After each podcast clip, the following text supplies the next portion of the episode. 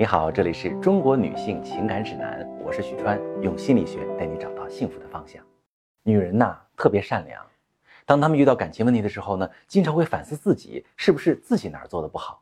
我告诉你，这样做其实往往会委屈了你，还解决不了问题。我的一个来访者莎莎，在发现老公变心的时候，就走进这么一个误区。莎莎隔三差五就能发现老公有问题的蛛丝马迹，比如粘在老公衣服上的冷茶色的长发，蹭在老公衣领上的口红，甚至掉落在副驾驶位置上的耳钉。莎莎在慌乱中意识到一个问题，就是自己在儿子出生之后就不再注重打扮了，身材也一直没有恢复。看着镜子中的自己，莎莎是又难过又生自己的气。她决定努力改变，把老公抢回来。莎莎独自努力挽救婚姻的过程特别虐心。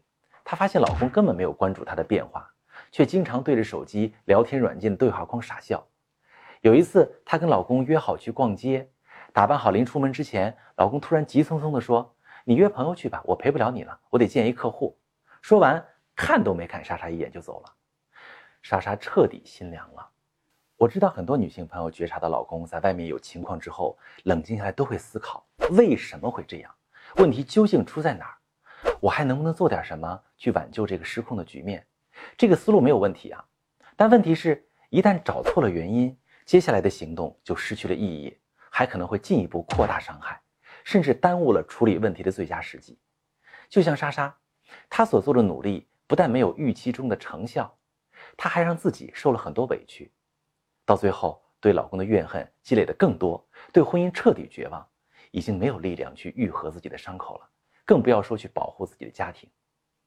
其实，在大多数情况下，婚姻难以修复，就是因为找错了原因。说直白点，就是老公在外面搞暧昧或者出现外遇，这种情况到底怨谁？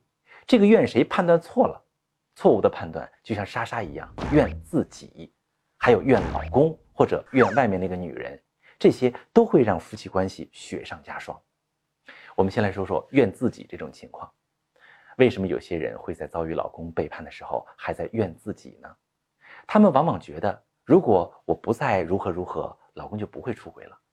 这样去想呢，啊，会给人一种希望的感觉，就是只要自己改变了，问题就能得到解决。但事情往往不是这么简单哦。而且退一步说，就算自己的改变起到了作用。也会使自己陷入一种不平衡的想法。为什么两个人的关系只有我一个人在努力呢？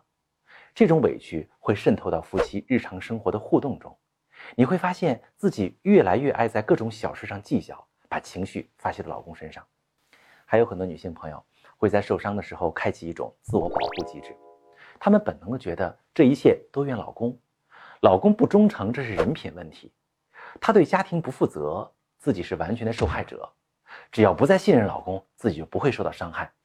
这种想法特别的正常，我很理解女性朋友这么想。没错，那前提是你决定真的走出这段关系，不再尝试修复了。